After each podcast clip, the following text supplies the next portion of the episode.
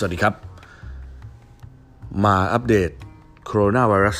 ทั่วโลกกันนะครับ ว่ามีตรงไหนประเทศไหนน่าสนใจกันบ้างนะครับ เพราะว่าว่างเว้นกันไปนาน ทุกคนนึกว่าปลอดภัยแล้วนะครับ แต่ว่าอาจจะไม่ปลอดภัยอย่างที่ที่คิดนะครับ ล่าสุดที่เกาหลีก็มีการติดเชื้อเพิ่มนะครับ จากเรือขนส่งสินค้ามาจากรัสเซียนะครับ แล้วก็ทำให้เกิดปัญหา หนักเลย แต่ก่อนจะไปเรื่องราวที่ดูรุนแรงเราไปกันที่ญี่ปุ่น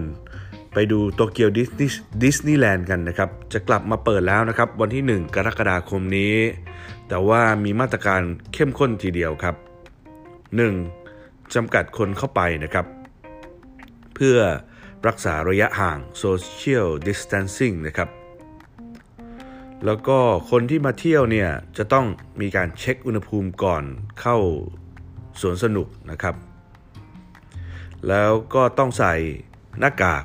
อนามัยด้วย ส่วนตั๋วเนี่ยไม่ใช่ไปซื้อที่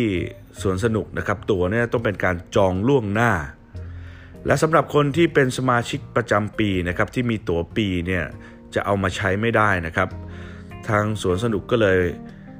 ยื่นข้อเสนอคือคืนเงินให้ หรือว่ายืดระยะเวลาการเป็น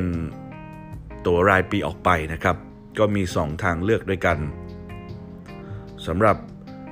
โตเกียวดิสนีย์แลนด์หลาย ๆ คนก็อาจจะเบื่ออยากจะไปเที่ยวนะครับ แต่ยังไงก็ยังมีระยะ คราวนี้กลับมาเรื่องโหด ๆ กันบ้างครับ ตอนนี้มีความกังวลนะครับที่เกาหลีใต้ เพราะว่า ล่าสุดเนี่ยอย่างน้อยลูกเรือ 16 คนนะครับจากเรือขนส่งสินค้า มาจอดท่าเทียบเรือที่เมืองปูซานนะครับ ปรากฏว่าผลตรวจเป็นบวกครับ มีเชื้อโควิด แล้วปรากฏว่ามีคนเกาหลีนะครับประมาณ 160 คนเนี่ยได้มีการมีความเชื่อมโยงครับกับลูกเรือเหล่านี้ทำให้คนเกาหลี 116 160 คนเนี่ย ต้องแยกตัวออกไปนะครับ ถูกกักตัวแล้ว เรือขนส่งสินค้าเนี่ย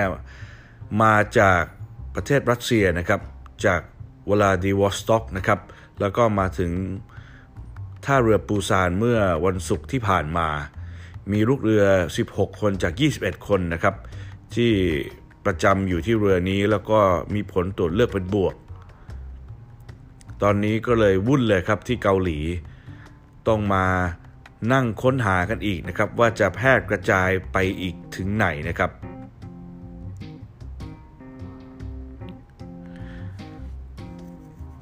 ในตัวเมืองหลวงของเกาหลีใต้นะครับ ที่กรุงโซลเนี่ยตอนนี้ก็มีการประกาศรายชื่อผู้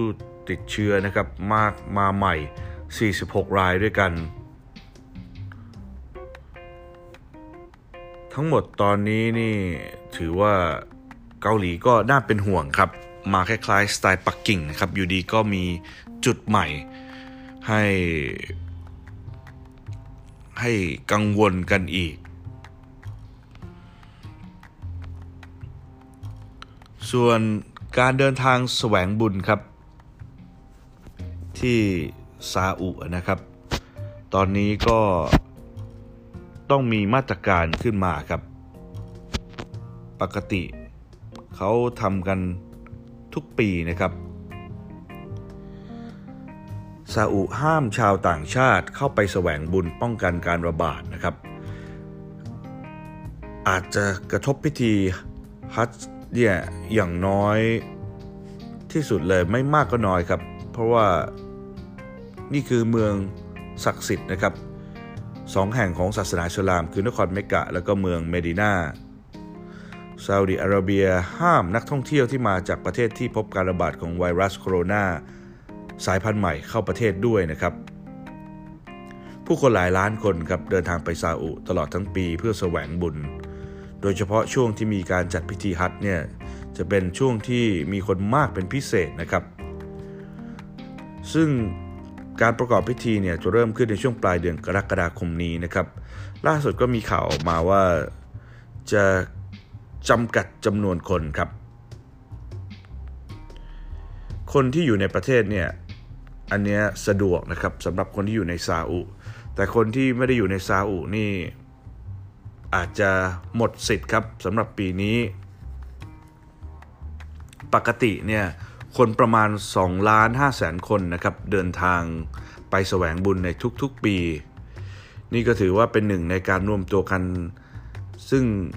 เป็นการรวมพิรวมกันทางพิธีการทางศาสนาเนี่ย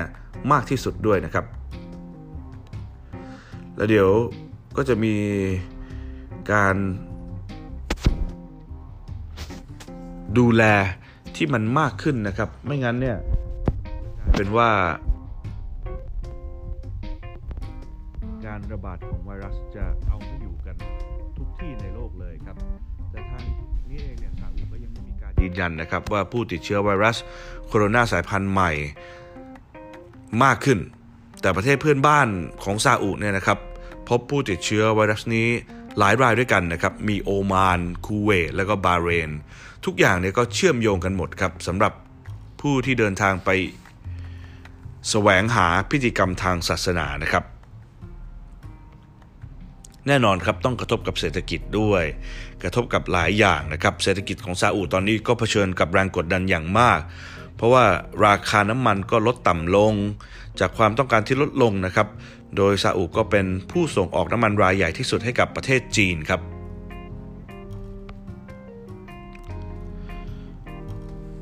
ส่วนญี่ปุ่นก็มีการจะเปิดโรงเรียนทั่วประเทศนะครับ ล้ายๆ กับฝรั่งเศส ฝรั่งเศสก็เปิดแล้วคลายล็อกแล้วนะครับ เดี๋ยวเราจะมาอัปเดตกันใหม่นะครับ วันนี้สวัสดีครับ